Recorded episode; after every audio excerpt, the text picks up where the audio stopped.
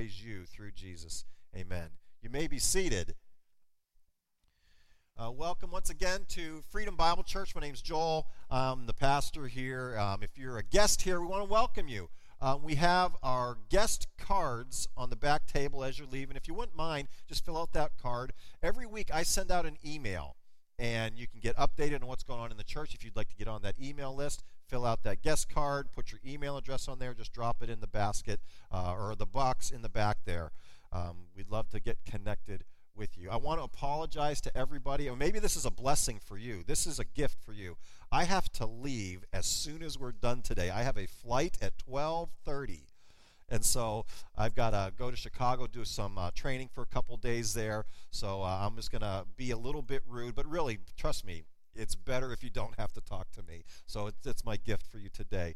Apologize for that. Um, c- yeah. No, no, everybody else, please stay. If you've got um, need prayer or anything, you know, Josh Wall is our, our elder here. He can talk with you. Any like anybody from the church is glad to talk to anybody today. Please stay as long as, as someone will listen to you. Just please uh, feel free to stay. Couple things going on in our in our church life. Um, we're all about making disciples who know Jesus, follow Jesus, serve Jesus, and obey Jesus. That's what we see disciples living like, imitating Jesus that way. And we believe in reaching out to people the way that Jesus did. Coming up on August the fifteenth, it's in uh, on the, the back of your program, we have a, a Clothe the Kid outreach ministry that we're doing on the twenty-second, and we'll have some more details. I'll send out an email early this week about signing up to come and help serve that day. But in preparation for that, a week before that, two weeks from yesterday, on the fifteenth, we're going to have a, a prayer and training day where we're going to come and we're going to pray for all the different families that we get to bless by giving school clothes to them, back to school clothes for these families. We're partnering with Love, Incorporated and Providence E-Free Church together to do that for these families. We're also going to be providing a food box for each of these families. We're going to be getting those through the food bank so we can bless the food bank, bless the people. Those food boxes are going to be about, they're, they're fifteen dollars each. So we'll let different families from our church sign up to sponsor uh, one or two, or if you want to sponsor several families, by buying these food boxes for them. So we're going to be giving away the clothes and the food boxes on the twenty-second.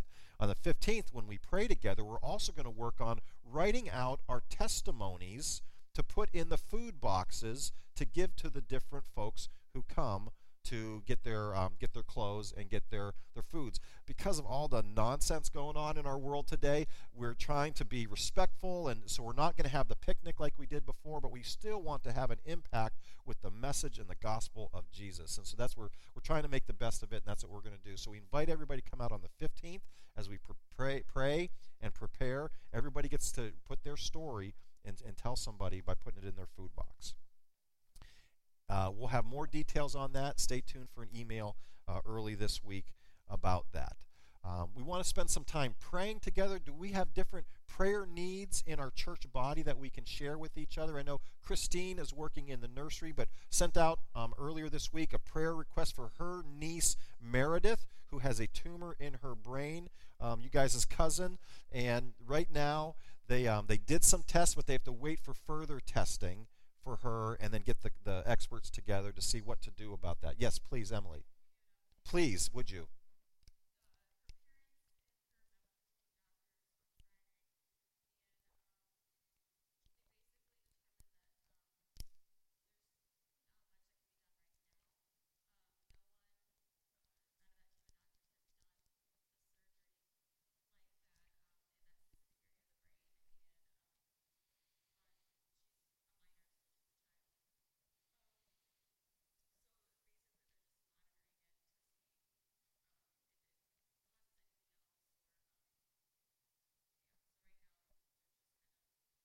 Observing. Yeah. Okay. Thank you, Emily. Let's. Would somebody be willing to pray for Meredith and her family, and just for this this tumor in her in her brain right now? Please, Rich. Okay. Thanks. Any any other prayer needs this morning that we can share and pray together? Okay, Rich, you got it. Please pray and.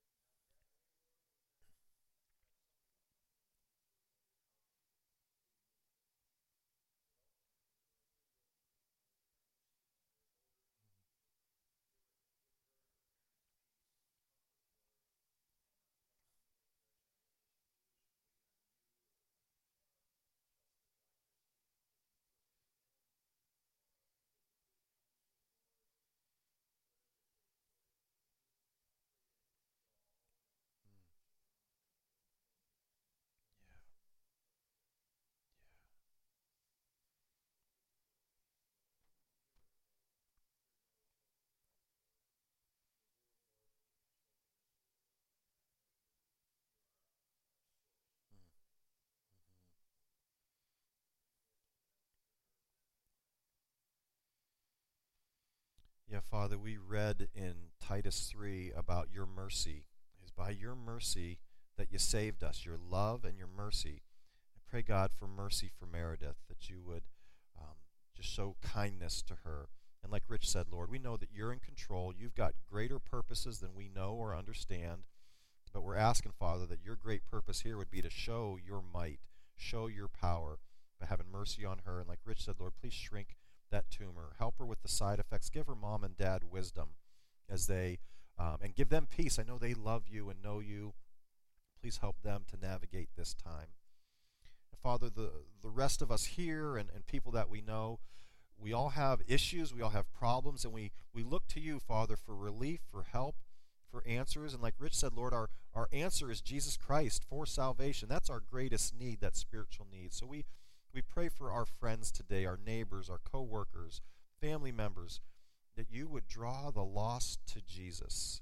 Um, if there's any today, Father, that if we here don't know Jesus, you would draw us to Jesus, uh, that you would grow us in Jesus, Father, so that we can be people who know you, follow you, serve you, and, o- and obey you. And as we look to your word now, God, we ask you to speak to us.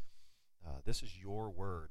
These are supernatural, holy words from you. I pray that my words would not in any way muddy what your word has to say, but instead would help us to understand what you have to say and what you what you want us to do on this planet, Father, as we get ready for the other side, get ready for eternity, and bring as many people with us as we can, Father. So use this today to grow us, to mature us, and to bring great honor to you. We praise you and thank you, Father, through Jesus. Amen. Uh, there's an outline inside your program if you want to use that to follow along with. Uh, if you were here last week or watched last week, uh, we looked at Jesus like we like to do a lot, and we looked at the final fifteen months of his ministry. Remember, we said that his ministry was about forty-two months, about three and a half years long. And what did he do with those final fifteen months? And we saw and we said that Jesus invested in people. We saw that people are treasured by Jesus and that we can receive treasure in heaven, rewards in heaven, by investing in people like Jesus did. That's the most precious commodity. It's people week. Today, we're going to go back in time about ten months from where we were last week. And we're going to look at an event ten months earlier to see how did Jesus invest in lost people, specifically lost people. We are all born in this world spiritually lost. And Jesus invested in people by his mercy. We read in Titus chapter three, he invested in us, revealed himself to us. As we talk about investing in lost people, we're going to look at the power of the testimony, a person's testimony. So as we invest in lost people, we have a story, a testimony to tell. And we're going to see in John chapter four how Jesus did that and how somebody was impacted and people were impacted by that. Now, before we go to John chapter four, let's set that up with John chapter three, verse twenty-three. Which says, now John. Now, which John is this? Is this the guy who wrote the book of John? Or this is this is John the Baptist here. Now, John also was baptizing at Aenon near Salim. Has anybody ever heard of Aenon near Salim? This is it's not referenced anyplace else except right here in the Gospels, in the Gospel of John. He was baptizing at Aenon near Salim because there was plenty of water and people were constantly coming to be baptized. So here's this little podunk out of nowhere, Aenon near Salim, only mentioned here. But people are coming there. There's water to baptize. And so people are coming from all the surrounding areas. Well, let's look at a map and orient ourselves a little bit. Here's Aenon near Salim. We're in the country of Israel. It's Galilee to the north, Judea to the south, and that's where Jerusalem, Bethlehem are. Aenon near Salim is in the middle, in the region of Samaria. So you got Galilee, Samaria, and then Judea to the south. Let's orient ourselves for the rest of the story. We're going to pick up with Jesus. He's in Judea to the south. He's going to go to Galilee in the north. Now, Judea to Galilee is about ninety-four miles as the crow flies. To travel, it's about one hundred twenty miles because the normal travel route is, you can see the topography here, it's, it's mountains. So you would walk down the mountain to the river valley, the Jordan River Valley, and then you would walk on the flat ground rather than going up and down, up and down, up and down over the mountains, which is a lot more tiring, a lot more time, down to the river valley, flat ground, and then you get to your destination. That's the normal route that people would take at that time. But we're going to see that Jesus is going to go from Judea to Galilee through Samaria. Doesn't make much sense because of the travel route is more difficult. And it also doesn't make much sense because if you go through Samaria, you're going to encounter Samaritans. Now, you, maybe you've heard before that the Samaritan people were looked down upon by the Jewish people. And that's true. They did not want to go through Samaria because the Samaritans were second-class citizens. Why were they second-class citizens? Well, this took place in, I think, about January of twenty-eight A D If you go back seven hundred fifty years to seven twenty-two B C, the Israelites living in this region were under attack by the Assyrians. The Assyrians conquered them and took people into exile. They took the brightest and the best, the professionals, the wealthy, into exiles. But they left in Samaria the crooks, the thieves, the lowest rung of society. And then all the other regions that the Assyrians conquered, they transported all of their lowest of society to Samaria. And then for decades, the Jews that were left over, these people from other countries that were left over, they intermarried, started families. And so the rest of the Jewish people looked down upon them. They saw them as a different race and that their race was inferior to their race. Racism going on there. So they wouldn't go through there to come in contact with them. So in our story, we're going to see Jesus go through Samaria, going to be in Sychar, and Sychar is about fifteen miles from Aenon near Salim. Keep that up here for a minute because we're going to come back to that a little bit later. Okay, we oriented? Let's start reading in John chapter four. The Pharisees heard that G- they were religious leaders. They heard that Jesus was gathering and baptizing more disciples than John. At this time, thousands of people were coming to John. Jesus is starting to get a little group of guys. He was baptizing more disciples than John. John's baptism is he was baptizing people to repent of sin, prepare them for Jesus. Jesus' baptism was disciples. He was baptizing disciples. Although, in fact, it was not Jesus who baptized, but his disciples were baptizing. He was in, involving them, training them how to do ministry. In a couple weeks, we're going to take a deeper look at that. Verse three, when the Lord learned of this, that the, that the Pharisees were talking, he left Judea to the south, and he went back once more to Galilee, to the north. Now he had to go through Samaria. He didn't have to, because they normally didn't. What does this mean that he had to? Well, in John chapter five, John chapter eight, John chapter twelve, Jesus said, I only do what the Father tells me to do. So if we connect those dots, the Father was telling him, you've got to go through Samaria. So he came to a town in Samaria called Sychar. Remember that on our map? Near a plot of ground that Jacob had given his son. Now we're going to take a look at this Sychar. Here's Sychar. We're to the east of that. To the south is Mount Gerizim. We're going to talk about that in a little bit. To the north is called Mount Ebal. And then down in the middle is Sychar. And in the middle of that little town is a place called Jacob's Well. Verse six, Jacob's Well was there. And Jesus, tired as he was from the journey, remember, up and down those mountains, sat down by the well.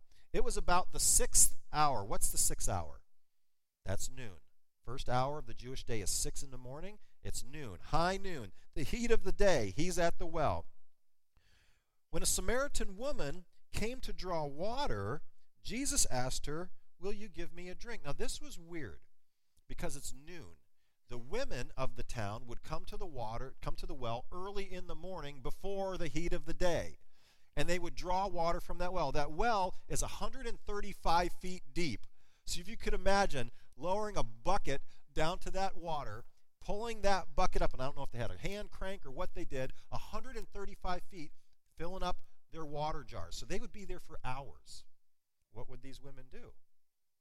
They'd talk about their life, the gossip of the day, whatever's going on. Why wasn't this woman there in the morning? Why did she come at noon? We're going to see a little bit later. It's because she was unwelcome in the morning.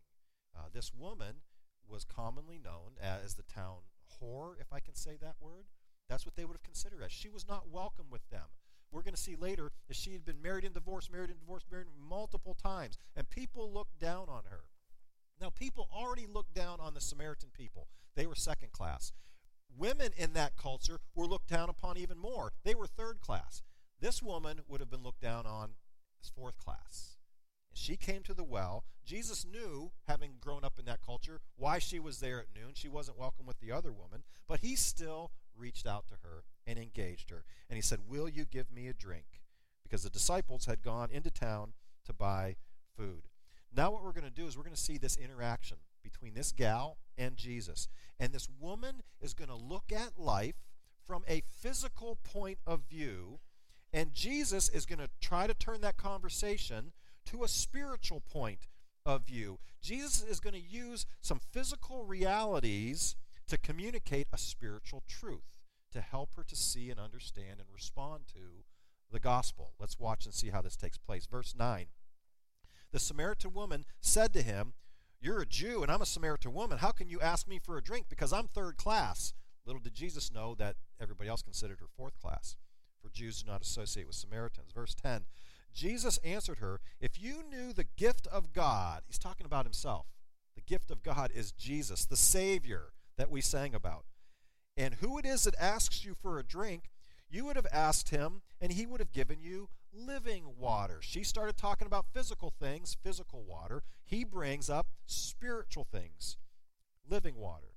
"Sir," the woman said, "you have nothing to draw with, and the well is deep, one hundred thirty-five feet. Where can you get this living water? Are you greater than our father Jacob, who gave us this well and drank from it himself, as did also his sons and flocks and herds?" She's talking about the physical water there. She mentions living water, but what did she mean by that? At this time in history, there was two different types of water. There's living water and there's dead water. There's two types of living water. There's living water that flows above ground. We call them rivers. There was a lot of that near Anon, near Salim, and in that Jordan River, living water above ground. There's also living water that flows underground. That's a spring or a well. That water is moving. It's fresh. It's refreshing and good to drink. There's also dead water. Dead water is water that's still. In that country, they have a rainy season and a dry season. The rainy season goes from the end of October to mid-April, and it rains. But then once you get to mid-April until the next October, no rain at all. So how do you water your crops in the summer? In the summertime, you plant dates, figs, and olives. They need water. Where do you get the water from? Well, they capture the water in a cistern during the rainy season so that they have it for the dry season. Now, the water in the cistern is dry, dead water. It's Uh, can be musty, it could be stagnant, it could have bugs and things, which is fine for the plants, but not for human consumption. Risk of disease with that. So she wants this living water, this physical living water that Jesus, she thought, was talking about. Verse thirteen, Jesus answered, "Everyone who drinks this water," physical water right here in the well, "will be thirsty again, even if it's living, even if it's dead. But whoever drinks the water that I give him will never thirst. Indeed, the water I give him will become in him," he's talking about spiritual things, "in him, a spring of water welling up to eternal life." She's turning the, he's turning her physical observations into spiritual realities. The woman said to him, "Sir, give me this water so that I won't get thirsty and have to keep coming here to draw water." She's not getting it. She's still thinking physical water. Jesus shifts the conversation a little bit because she's not getting it. He says, "Hey, you know what? Go and call your husband and come back." She said, "I have no husband." Uh, Jesus said to her, "You're right when you say you have no husband. In fact, you have had five husbands, and the man you have now, you now have, is not your husband. What you have said is quite true." This spiritual conversation gets to some bad news, the reality of sin. We're going to see Jesus explain to her the good news, but the good news really doesn't uh, it doesn't uh, compute unless there's a context of the bad news. There's real bad news here. Sir, the woman said, I can see that you're a prophet. Now she's starting to talk about spiritual things. Then she said, our fathers worshiped on this mountain. Do you remember the picture of the mountains? Mount Gerizim to the south, that's where they worshiped. Our, our, our fathers worshiped on this mountain, but you Jews, you claim that the place where we must worship is in Jerusalem. So she was confronted with her sin, and then she deflected it to sound spiritual about worshiping on this mountain. And isn't that what we can do? We can um, we can address and try to be spiritual without repenting of our sin, which is not Jesus' way of doing things, but that's our sort of human way of, you know, I can be spiritual without addressing my sin, which is what she tried to do, but Jesus didn't stop there. Verse twenty-one, Jesus declared, believe me, woman, a time is coming when you will worship the Father neither on this mountain nor in Jerusalem. What's he talking about? We can worship him anywhere and everywhere because of the Holy Spirit in us and Jesus Christ is our Savior. Verse twenty-two, you Samaritans worship what you do not know. We worship what we do know, for salvation is from the Jews. He's starting to crack open the window of the gospel here, pointing to himself because he's Jewish and salvation is going to come through him. Yet a time is coming and has now come, right now, I'm here, when the true worshipers will worship the Father in spirit and in truth, and we'll explain that more at a later day, for these are the kinds of worshipers that the Father seeks. The Father is looking for worshipers, and he's telling you, you know what? People around here consider you a fourth-class citizen, but the Father is seeking people just like you. Everybody, no matter what class that the society and the culture puts them in, God is seeking people like you to make you into a worshiper of him. God is spirit. His worshipers must worship in spirit and in truth. The woman said, well, I know that the Messiah called Christ is coming. She's trying to be spiritual again. And when he comes, he'll explain everything to us. Then Jesus declared, guess what? I who speak to you am he. I'm the Messiah. I'm the Savior. I'm right here. That's the gospel. Just then, his disciples return, and they're surprised to see him talking to a woman because, remember, women would have been second class in Jewish society, third class if you were Jewish looking at Samaritan, and at the heat of the day, fourth class. But no one asked him, what do you want, or why are you talking to her? Verse twenty-eight, then, then leaving her water jar, the woman went back to the town and said to the people, come, see a man who told me everything I ever did. Could this be the Christ? Now she's starting to share the gospel. They came out of the town, and they made their way towards him. Remember that statement. They're starting, this crowd is coming out of town, making their way to Jesus at the well. Meanwhile, his disciples urged him, Rabbi, eat something. Because remember, he was tired. They went and got food, but he said to them, hey, guess what? I have food to eat that you know nothing about.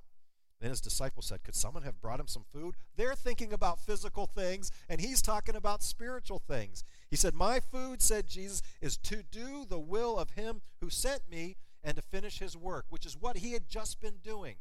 The will of the Father for Jesus is to seek and to save that which is lost, to die on the cross for sinners like you and me and this woman so that we could be saved. So Jesus was satisfied spiritually by doing ministry and sharing the gospel. That brought a deep sense of satisfaction that physical food could not have brought him.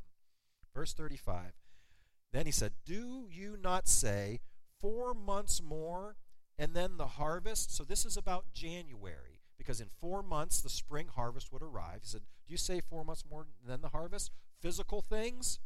I tell you, open your eyes and look at the fields. They're ripe for the harvest. Spiritual things, because the crowds of people were coming out of the town towards them.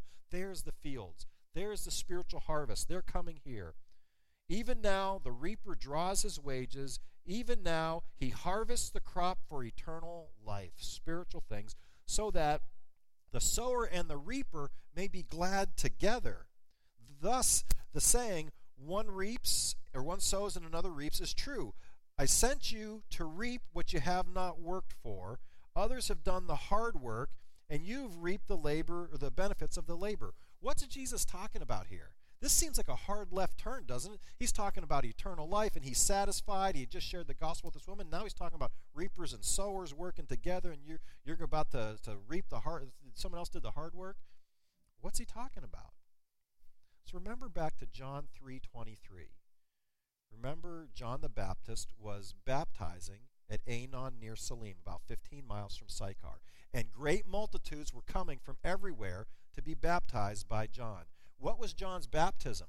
Preparing the way for Jesus, a baptism of repentance. Turn from your sins, be aware of your sins. The Savior is here. If we were to back up to John chapter one, verses thirty-five, thirty-six, thirty-seven, John the Baptist testified to some of his disciples, there's Jesus, the Lamb of God, testifying that Jesus was the Messiah. And I wonder if John was giving that same message at Aenon near Salim. So he had done some of the sowing already. And now the people were coming out to the disciples, and they were ready to reap the harvest of what John had already sown. You know, we believe in personal evangelism, sharing the gospel with our friends, investing in people who are lost personally. But we also believe in doing that together. When we do our Clothe the Kid ministry, that get, that's us doing it together. Uh, about fifteen, sixteen months ago, uh, Julio invited his friend Dante and invested in Dante. Dante came to church on Easter, and then Doug from our church led him to Christ. Somebody did the hard work of the sowing. Somebody else did the reaping. We do that together. We do it personally. We do it together. Verse thirty-nine, many of the Samaritans came from that town. Uh, they believed. They believed in Jesus. Why? Because of the woman's testimony, the power of somebody's testimony. Many believed in Jesus because of her testimony. He told me everything I ever did. So when the, when the Samaritans came to him, they urged him to stay with them. So he stayed two days. And because of his words, Jesus' words, many more became believers. So many believed because of her testimony. Many more believed because of his words, God's word. What Jesus spoke is the word of God. They said to the woman, we no longer believe just because of what you said. Now we have heard for ourselves, and we know that this man really is the Savior. He's the Savior of the world, even for us second-class citizens, third-class citizens, fourth-class citizens. And I say that meaning that that's the way the world looks at people.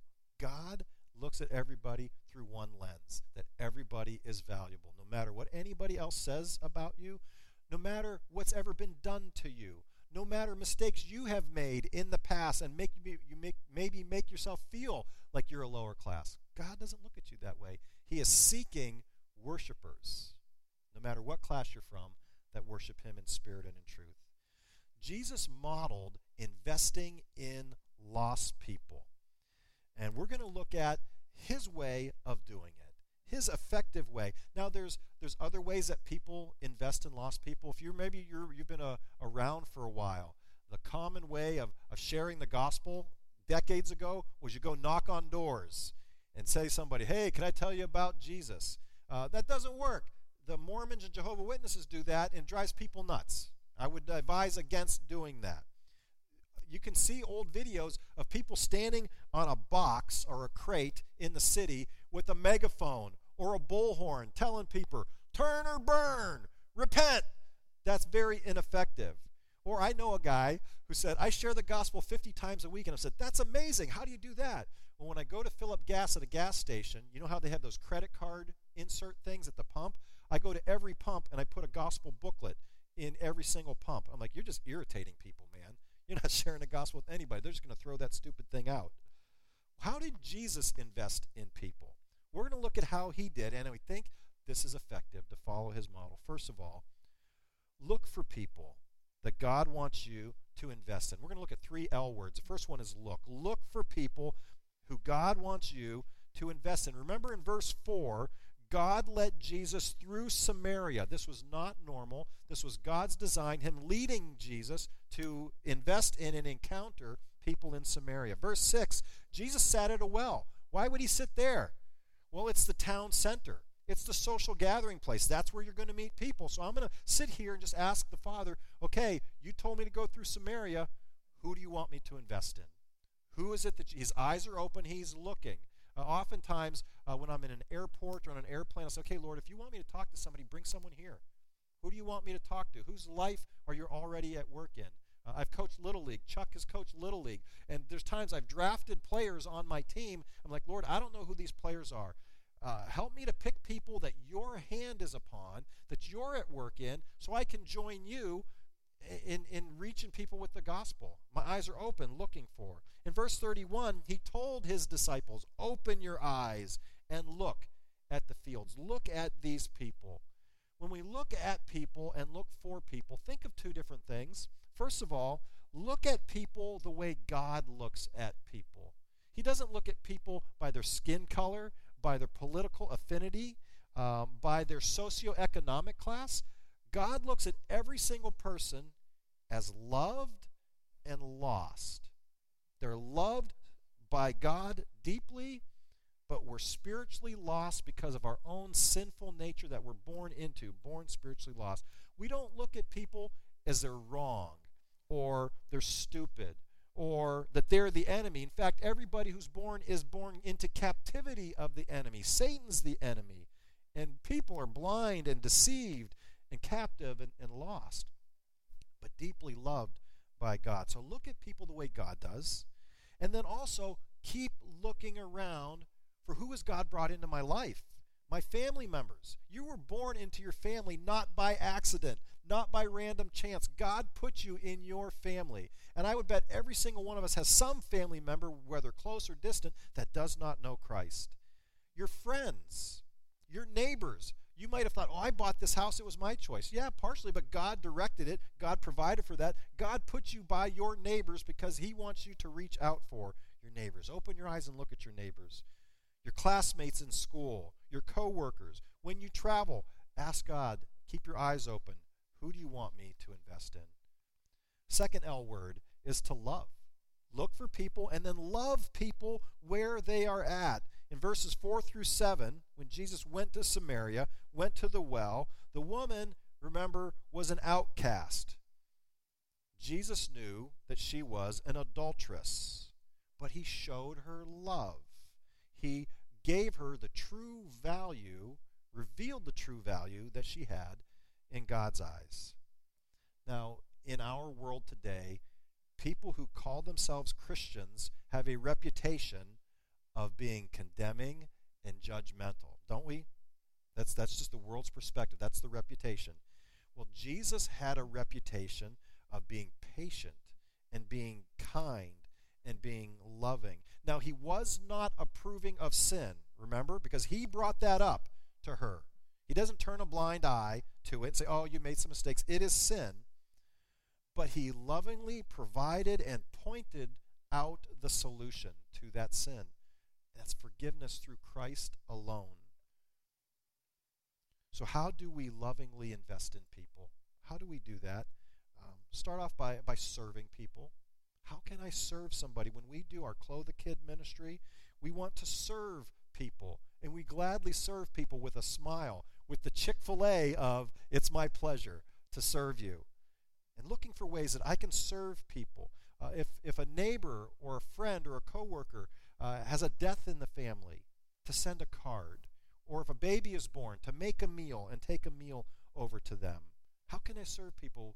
Um, we... We love living out in the country. We love that. When we lived in our neighborhood, the one thing that we missed from living there is um, trick-or-treat, Halloween. Because uh, when we did trick-or-treat, we would go and we would buy those those big candy bars. Not the, we didn't put a Lifesaver in their bag. They got the Snickers.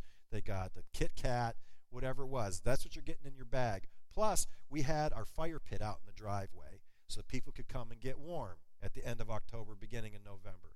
We also had our grill out there making hot dogs for moms and dads and giving the hot dogs away. We had a five-gallon of hot chocolate out there so the kids could have something. So we're trying to serve our neighbors, serve our neighborhood as a way of loving people wherever they were at, not looking to condemn or point fingers or make people feel bad, but to, we don't ignore sin, but we start off by loving people the way that Jesus did, where they were at.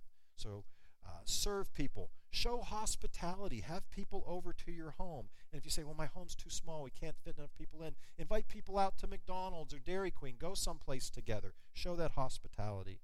Encourage people. That's a way of loving. I would, I've seen Chuck Strausser coach baseball. I've seen my son Drew coach basketball, and they're always encouraging these kids. Even when they make mistakes, they, they correct them in a way that's encouraging to them. That shows Jesus, Jesus' love. Um, do things together with people. At one point in time, very long ago, I used to get my hair cut. I would go to this guy named Mark. He was my hair cutter. He owned his hair cutting shop. And then he sold the place. And I'm like, I don't need to get, I can cut my own hair now. That's when I started cutting my own hair. But I started going to Mark because I'd played some sports with him. He didn't know Christ, so I wanted to spend time with him. So I would go get my hair cut from him. When he sold his shop, that's when I started playing golf.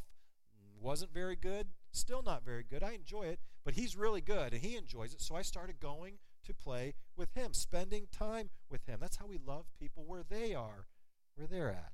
So we, we look for people, we love people, and then the other L word is we ask people questions about life. Jesus started off by asking some questions about life. He started with physical water, and then he turned the conversation to spiritual water. Remember, he didn't begin by just preaching to her or proclamation or in any way condemning it all. He began in verse seven just by asking for a drink of water.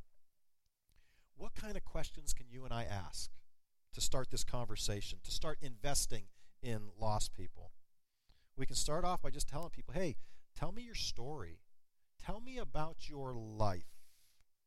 And there's three F words, good F words, that can help you ask these questions. Ask people where they're from.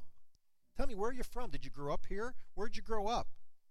Where are you from? Tell me about where you've been in life. Ask about where they're from. Ask them about their family. Tell me about your family. Uh, you married, divorced, you got kids. What are, you got any siblings? Tell me about your family. So where are you from?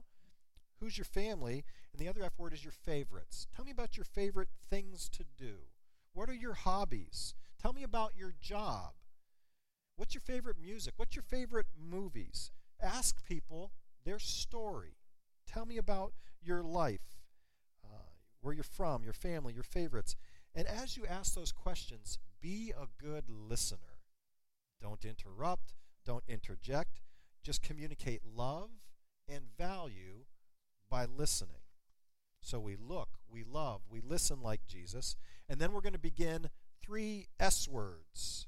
First, ask questions about spiritual things. After you ask questions about life, ask questions about spiritual things. In verse ten, Jesus brought up God the Father and living water, and then in verses thirteen and fourteen he went from living water to eternal life. He mentioned eternal life.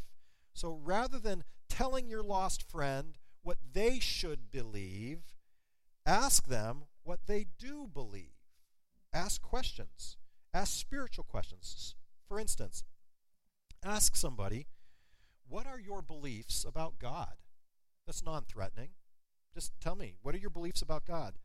Ask, um, do you ever think about spiritual things? I have a friend who lives in Idaho, and every time he would go to a store, whether it's a grocery store, hardware store, convenience store, he would always avoid the self-checkout lines and go through a person checkout line. And every time he would ask them as they're ringing up his, his items, hey, do you have any spiritual beliefs? Just that simple question. Every time, just to ask the question, do you have any spiritual beliefs? Do you ever think about spiritual things? Ask the question, what do you think heaven is like? Just let somebody answer. Do you ever think about heaven? What do you think it's like in heaven? Ask the question, well, who gets into heaven and who doesn't? How do you get into heaven anyway? Does everybody go? Who make, who decides who goes and who doesn't? Ask the question, have you ever gone to church? Do you have any church background, church experience? And then you can ask after that is, why do you think most people don't go to church? Just listen. What's people's opinion? You can help understand, and you show love by asking and listening. And just listen. Don't try to correct them. Don't try to defend anything else. Just listen. And then after asking and listening, then it's time to share your story about life. You've listened to their story about life and some spiritual things. Now share about your life and spiritual things. And this is called your testimony. That woman had a testimony, and many people believed in verse thirty-nine because of her testimony when she shared the story. And they already knew her life when she shared how God had interjected and intervened in her life. How do you transition from their beliefs to your beliefs? How do you do that? Ask another simple question. Hey, do you mind if I share my story with you? I love your story. Thanks for sharing your story with me. Can I share my story with you? And can I share my beliefs with you? You're asking for permission politely. And then your testimony. And we're going to look at more about this next week, more details next week. But my testimony is simply my life and my background, where I'm from, what are my favorites, what is my family, my life and background. But then I also share how I met Jesus and put my faith in Jesus to be my Savior, to forgive my sins, and give me eternal life. And then I share, what's my life like now? How has God been involved in my life right now? And like I said, we're going to share more about that, more details, and work on that next week together. So as you're sharing your story and your testimony, it's really important, really important to share scriptures about the gospel. In verses forty-one and forty-two, uh, says that many believed because of the woman and her testimony. Many more believe because of the words of Jesus. And that's God's words. That's Scripture. So when I ask people about their spiritual beliefs, this is what I'll do. After they tell me what they believe about God, about heaven, uh, about church, those things, I'll say, hey, do you mind if I ask you, where did you get those ideas from? Where did you form your beliefs? Was it from a book that you read? Was it from your parents? Did you learn that from a teacher or college or school somewhere? Or are these just your own thoughts? Have you thought about things? Where did where did you get those ideas from, if you don't mind me asking? And then I ask, hey, do you do you mind if I share with you not what I think, but I'll say, do you mind if I share with you what the Bible says about God? Or do you mind if I share with you what the Bible says about heaven or about salvation? And we're going to look again more next week at how to do that, but it's important. It's very important to include Scripture when I share my story. Why is it important? Well, Hebrews four twelve says that God's Word is living and active. God's Word is supernatural. My words and my story can be powerful, but God's Word is supernatural. It's alive. It's active. It can penetrate to people, to their heart, to their soul, the gospel. Isaiah fifty-five eleven says that uh, God's word will accomplish God's purposes. So we want to share scriptures. God's word is supernatural. It is more power, powerful than our words. What are some scriptures we can use? Let me just share a few of those today. Romans six twenty-three, when I share my testimony or when I draw out an illustration to communicate the gospel, you know, the wages of sin is death, but the gift of God is eternal life through Christ Jesus our Lord. That's the gospel in one verse. Romans ten nine. If you confess with your mouth that Jesus is Lord and believe in your heart that God raised him from the dead, you will be saved. That's the gospel, believing in Christ. First Peter three eighteen, I love this. Christ died for sins, once for all, the righteous for the unrighteous, to bring you to God. That's a great verse to share in my story. You've heard this one maybe. John three sixteen, for God so loved the world that he gave his one and only Son, that whoever believes in him will not perish but have eternal life. That's the gospel. And I love John five twenty-four. Whoever hears my word and believes him who sent me has eternal life and will not be condemned. He has crossed over from death to life. If we can, why do you think we memorize a verse every week here at church? Because we want God's word in our heart so it can come out in our mouth to people when we have to, when we get a chance to share it. Now remember, friends, our purpose in life as followers of Christ is to invest in people like Jesus did.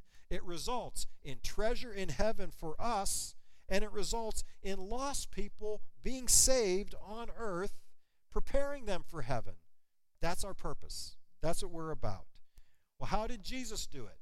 By looking, by loving, by listening to the Father, by asking questions about life, and then by sharing spiritual things, sharing our story with people, and making sure that we include God's powerful word. We include Scripture in that. And again, next week we're going to prepare more for how can we continue to be people who invest in other people and share that gospel. This week, memorize that John four thirty-five.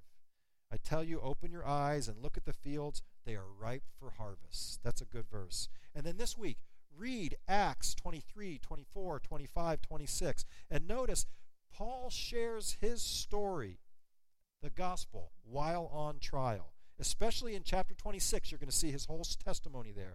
And begin thinking this week about, how do I write out my testimony? Because when we, on the fifteenth of August, when we prepare for our Clothe a Kid, we're going to work on that so we can include that and give it to people. We want to be able to share our story with other people. Let's pray together.